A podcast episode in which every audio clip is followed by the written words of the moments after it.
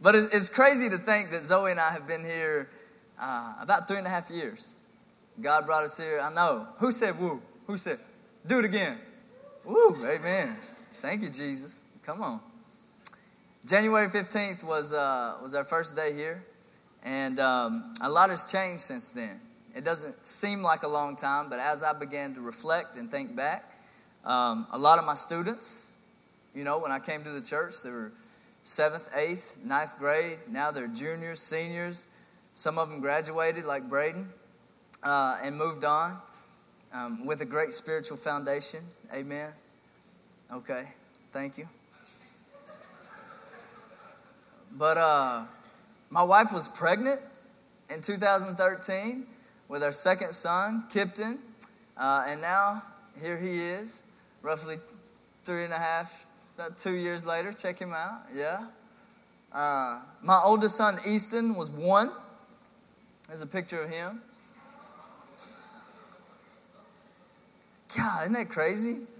As you know, parents, you, you guys know, you don't think about time until you see pictures. Pictures of yourself, prom pictures, way back when, when you were good looking. No, I'm just playing. But you don't think about time until uh, you reflect and see photos. And now here's Easton in 2016. And it's just crazy the development and the growth. And a lot of times we don't even realize it because we're with our kids every single day. And then this is a picture of me in 2013. Oh, wow. Check that out. That is one handsome man. Amen. Ah. And in 2000, wait a minute. Yeah, I know. My wife's not here. My kid's got pink eye, so I know that was somebody else. I won't tell her, all right? No, but uh, uh, in 2016, Zoe told me that things get better with time. Amen. So my good looks is still going on. I'm just playing. But uh, there was a song by Tracy Lawrence. I don't know if any of you are country music fans. Uh, in 2000, actually in 1998, I believe, or 1996, this guy named Tracy Lawrence came out with a song called Time Marches On. And in that song, he said the only thing that stays the same is that everything changes. Everything changes. And there's a lot of truth to that. So time is no respecter of persons. Every second that goes by is a second that we can't get back. And a lot of times we're too busy to stop and think about time. We're busy, we have jobs, careers, families, we're running kids here, we have hair appointments, nail appointments, job appointments. We don't have a lot of time to sit and think about time. But today we're going to be talking about the God's, God's gift of time and how we have an opportunity to either invest it or abuse it because it's a gift. I just read a book this past month by a guy named Trip Lee. It's called Rise. In the book, he uses an analogy about time. And he starts with a, uh, a bank account. He says, just think if you did not know how much money was in your bank account, would it change the way you spent your money? You didn't know if you had $10 million or 10 cents. You had no clue how much money was in your bank account. Would it not change the way you think and invest your money? Would it not change what you invested into? And then he used that same analogy for time. So imagine you have a bank account of time. But the reality is, you don't know how much time is in your account. You could have 50 years, you could have five years, or you could have five days. No one knows. Only God knows the allotted time that He has put in our account for our time here on earth. And so we're going to talk about investing, investing our time well for God's kingdom. The Apostle Paul in 1 Corinthians chapter 3, um, in verse 8, he's kind of dealing with the, the Corinthian believers. And some of the Corinthian believers were um, kind of Paul's followers. They loved Paul, they hung on what Paul said. But there was this other man called Apollos who was a minister of the gospel as well. You got Paul and Apollos. And so some of the Corinthian believers were kind of with Apollos, and then some of these Corinthian believers were with Paul. And so Paul's addressing them and telling them, listen, it doesn't matter who is doing the preaching or the teaching or doing the work of God, we all have a purpose. We all have significance. Every single one of us has been given a, a, an assignment, a destination, if you will, for what God wants to do with us and where He wants to take us. So in verse 8, chapter 3, Paul says this He says, The one who plants and the one who waters have the same purpose, and each will be rewarded for his own work. We are God's workers, working together. You are like God's farm, God's house. So he begins this analogy of talking about the house of God. And he begins to talk about our foundation. In verse 10, he says, Using the gift God gave me, I laid the foundation of that house like an expert builder. Others are building on that foundation, but all people should be careful how they build on it. The foundation that has already been laid is Jesus Christ, and no one can lay down any other foundation. If you guys have ever had a house built, you know it's an investment of both money but time as well. It takes time, especially if it's a custom built home, it takes time for the builders to build and construct your home. And the materials that they use are very important. Because if they use faulty materials, years down the road, it's going to show up in your house. But no material is as important as the foundation. The foundation of the house is the most crucial part of the structure that has to be right.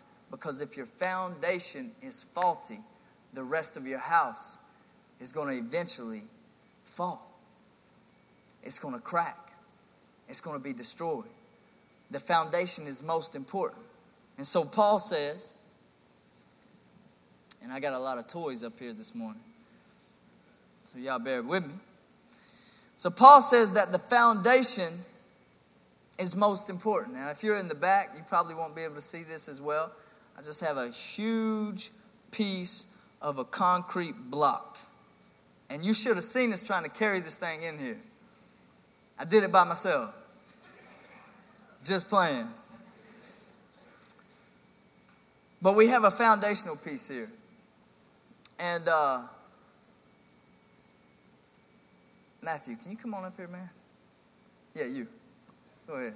I didn't ask him. I didn't ask him if he if he'd be willing to do this. So this is going to be kind of risky on the cuff. But this this is one of my students, Matthew. I have the pleasure of uh, meeting with him Wednesday mornings at Cracker Barrel. How many of you know that all good things spiritual come over Cracker Barrel? And this is one of my faithful ones. God has a great plan for this young man. And so sometimes as, uh, as Christians, we know that our foundation is Jesus Christ. And Paul lays that out for us. Jesus is, uh, is the foundation of our life. Upon God's house, Jesus is the rock. He's the foundation. We build upon Him. But a lot of times, what we end up doing is trying to substitute another foundation in for Christ. And we can do this with our careers. We can do it with our personal wealth. Right? We can do it with, you know, our bodies or health or uh, our families and other people. And sometimes even as parents, because we love our kids. I showed you a picture of my babies. I love them. I want to give them the world. I want to do everything they can to help them succeed in life. And as parents, you want to do the same thing as well for your kids. But sometimes what we do is we try to end up building our foundation upon our children instead of our God. So, Matthew, if you go ahead and lay down for me, man, just face down on the ground. Uh, you can, you, you, can, yeah, look toward Pastor Deborah. There you go. All right, you can put your head down now. Right, turn it. Oh, there you go. Okay, cool. Good deal. All right, let me see here. Don't you peek. All right, so Matthew seems like he's a pretty strong guy until I put my foot on his back. Doesn't seem so strong. I'm just playing. But we got a couple of foundations here. Now, what if I just started jumping around on Matthew's back? You think he'd like that? Probably break a rib, right? I mean, if I just started moving around like an earthquake, jumping up and down, you know, what if I just poured a little rain on him? You know what I'm saying? The rain, the storms of life come come come falling in. No offense to Matthew, but I just don't think he's going to be a foundation. Yeah. You understand, don't you? I just don't think this guy's going to be a foundation to build my house upon. No offense to him. However, this foundation, this solid foundation right here, I feel like I can build on this. This is strong. This is a rock. This is something I can jump around on, I can do backflips on, I can pour water on. It can rain, it can storm, it can sleet, it doesn't matter because this foundation is not going to be destroyed. But a lot of times, as parents, when we start to make life all about our kids, we set them up for failure and destruction when we base all of our decisions, our investment, our money, our time, everything into our kids, we neglect to open the Bible, we neglect to teach them that the true foundation is Jesus, we neglect to pray with them, we neglect to take them with us to volunteer places and to serve others. And we just make life all about them. When we do that, we begin to build a faulty foundation. And eventually, it will fall. Y'all give Matthew some love. Give him some love. Go ahead, man. Wipe that up. $15 to Chick fil A that guy just earned by letting me step on him. We have to be careful as parents. You know, my wife, uh, last year she taught, or taught, she coached softball. And if you know my wife, she's very good. I mean, she played in college. She's very talented. She knows what she's talking about. And last year was the first year that she coached, and she coached a 10 and under team. So, third and fourth graders, okay? and it was a traveling league team, so they would travel around.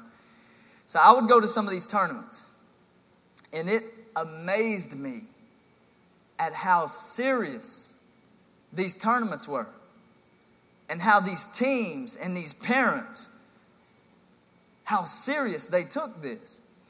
I mean, these teams would roll in with, with trailers, right? Painted up with their team name and team logo and these girls would get out of the car, decked out all in matching uniforms and matching cleats and matching bat bags. And then they would bring out their banner and hang it on the dugout.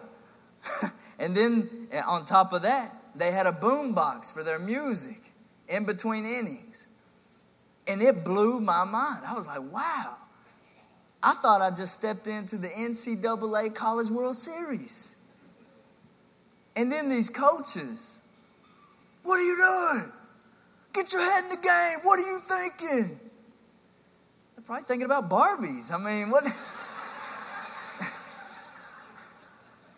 what does a 10 year old girl think? I mean, come on.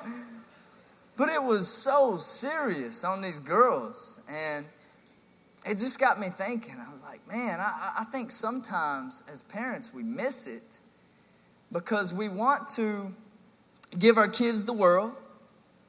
And we live in a culture that, that loves and values athletics and sports so much. And, and if you know me, I'm one of the most competitive guys you'll meet. I love sports.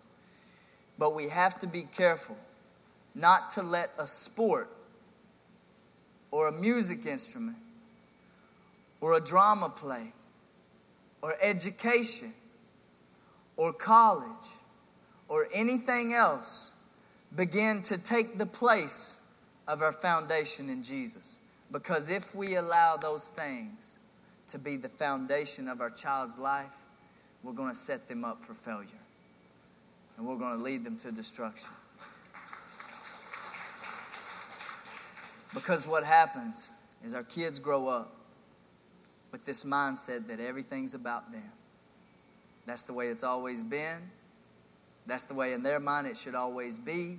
Life evolves around them. And so they get married and they realize real quickly that their spouse is not just going to lay down for every want and need that they have, not like mama and daddy did. And so when trouble comes and the storms of life come, they throw up the peace signs. They say, I'm done. I'm out. Because life has always been about me, and it can be no way different. And then if children are involved, the real victims, the real victims are the generations behind them. And so, as parents, we have to do everything we can to help our children understand Jesus Christ is number one. He's number one. You've been gifted athletically, praise God. You put God first and let Him advance and let Him um, let Him uh, multiply your talent. All right, you're gifted in music. You're an artist. Whatever your child's gifting is, maybe they're really smart, unlike me. Okay, whatever their gifting is, you make sure that they understand that Jesus is number one. He's the foundation. And if they build their lives upon the rock, they can't fail. Amen. They can't fail. So Paul goes on and he talks about the, the materials that we use to build on the foundation because the materials are important. He says this in verse, verse 12. He says, But if people build on the foundation using gold, silver, jewels, wood, grass, or straw, their work will be clearly seen because the day of judgment will make it visible that day will appear with fire, and the fire will test everyone's work. The fire will test everyone's work to show what sort of work it was. So he talks about gold. And in case you're wondering, this is these are real pallets of gold right here, okay? Indiana Jones style. All right. Talks about jewels. We got our jewels. Got some silver here. Then, and then we have some grass and some straw for those of you in the back. My man Chad, can you see that? Okay, good deal. And he talks about wood. And these are the things that we build upon the foundation with. This is what we construct God's house with, these types of materials. And then, you know, if, if the NFL was around in Paul's day, he probably would have thrown in a, a Patriots hat because that's going to set on fire one day. Amen? Come on that will not withstand the heat. Amen? Anybody with me? Can you get with me? Okay, all right. Good. Just going to make sure y'all are Christians this morning, okay? Do we have any Patriots fans? Good. All right, thank God. And so we have our materials. This is what we're going to build our house with. Now, he said that on the day of judgment, when we stand before God and we have zero time left, we have no more time to invest on this earth. Paul said that our work is going to be tested with fire, and it's going to be shown what sort of work it was. So I had a little help from a friend, got me some materials.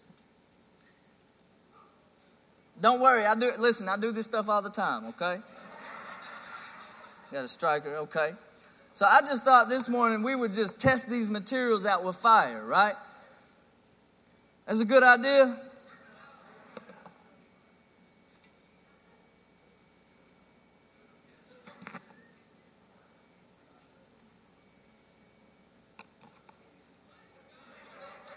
Y'all nervous?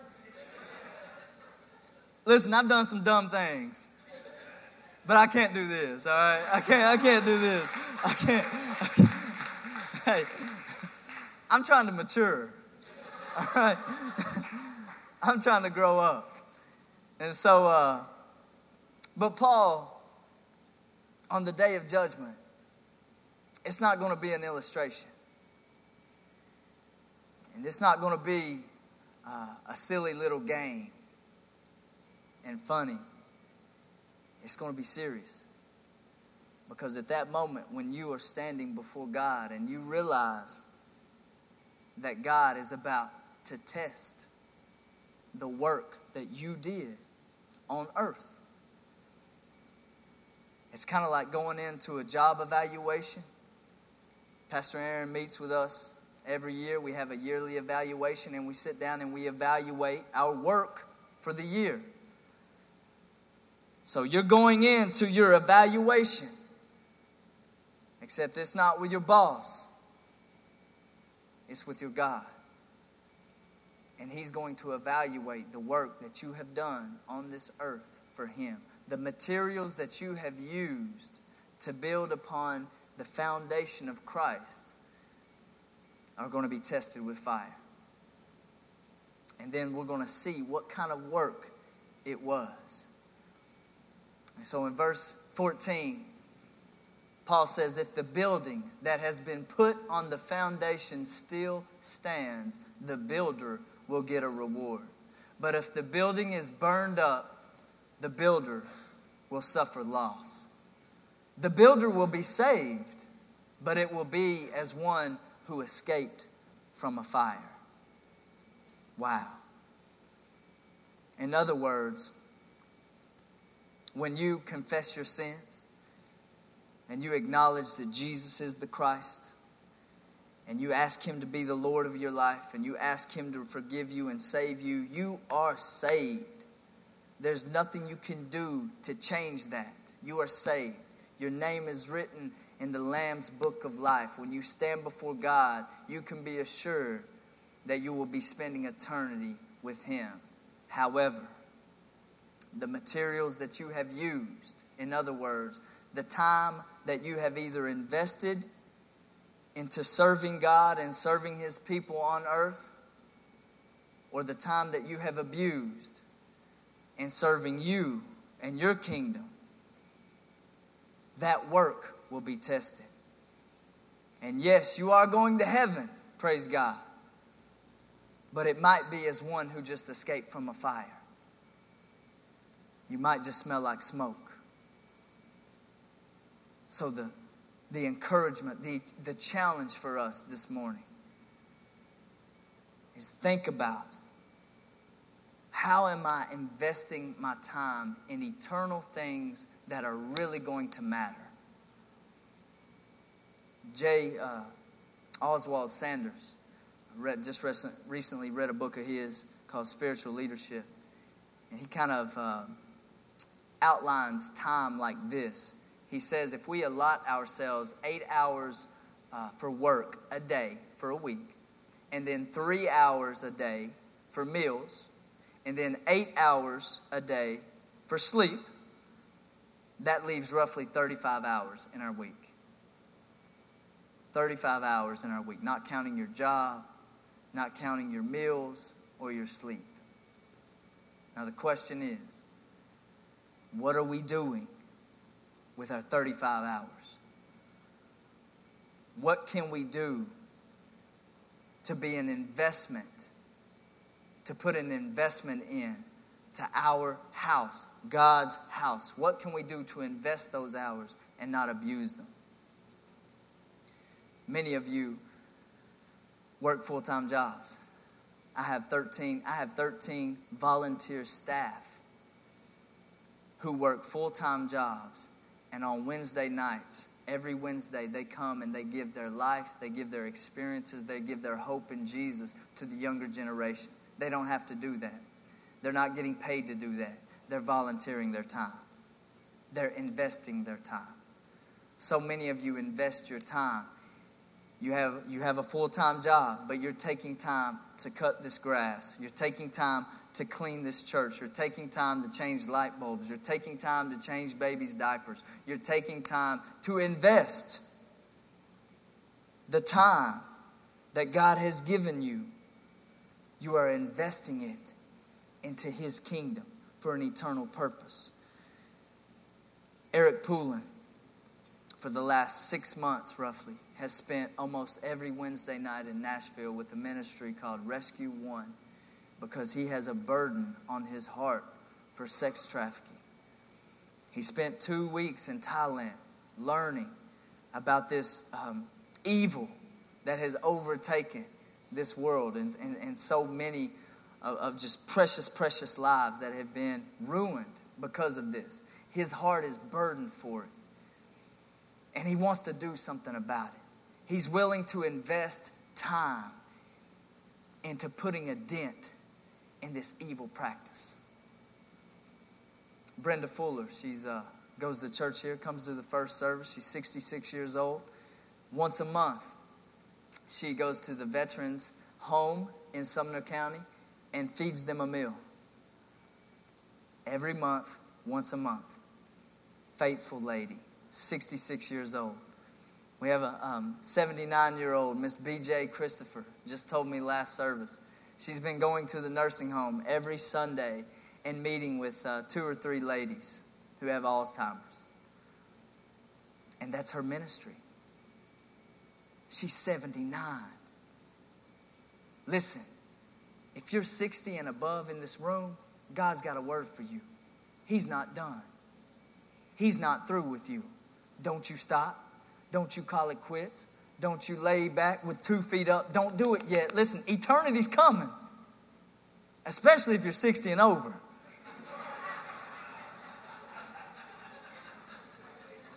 You don't have no more time to waste. What can you do to invest your time? Don't just live for your house, live for God's house. All right? I just want to thank you guys so much. Really, on behalf of me my, my wife, my family, you guys support us yearly. You pay us a yearly salary to do what God has called us to do. And I want you to know we're grateful, so grateful. Thank you. And typically, I have Fridays off. So, Friday and Saturday is kind of my weekend, so to speak. And that's easy time just to spend for me, right? I mean, my strenuous, hard laboring job, physically demanding job. All right, that time can be for me just to relax, you know, send my kids to preschool and just kick, kick back and, and just kind of build my kingdom. But, but for the past year and a half, by God's grace, I've been involved in a ministry called Mission 615. It's a ministry for any inner city kids. So every Friday from 2:30 to 4:30, I visit Sudekum Apartments, 101 University Court. And those are my kids. That's my neighborhood. I love those people. And on Saturday mornings, I get to lead a church bus through there and pick these kids up. Kids who grow up often with no father, kids who grow up not understanding what love is, kids who grow up in abuse, don't understand the, the plan that God has for them. I get an opportunity to lead a church bus through this neighborhood to pick up these kids and take them to a church and love on them and teach them about the love of Jesus Christ. God has given me an opportunity to do that. And I ain't getting paid for it. Praise God, I love it. I love it. Because my heart burdens for the injustice, the oppression, and the slavery mindset that these people are under. That's where my heart, that, that's where my heart breaks. So I'm just asking God, God, just give me an opportunity God, just give me, give me an opportunity to put a dent. If it's just one kid, if it's one kid who understands that God really does love them and God really does have a plan and a purpose for them. And yeah, they might they may not come from privilege like I have came from, but God beats the odds and he can beat the odds in their life. And if just one kid can get that, then my time was worth it. Amen. It was worth it.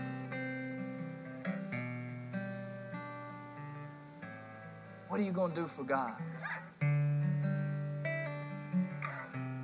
Not what He can do for you. What are you going to do for Him? Because He's done so much for you. I see my in laws on the front row. Don't mean to call them out, but they're late 50s, 59, 58. They decided it would be a good idea to become parents again. to an eight year old Haitian girl named Sonia. I'm sitting on the front row with them. Their late 50s. You know what that's called? It's called constructing God's house with materials that will stand the test of fire. Amen. No matter what age you are in this room, You don't know how much time is in your bank account. So let's invest it well. Amen.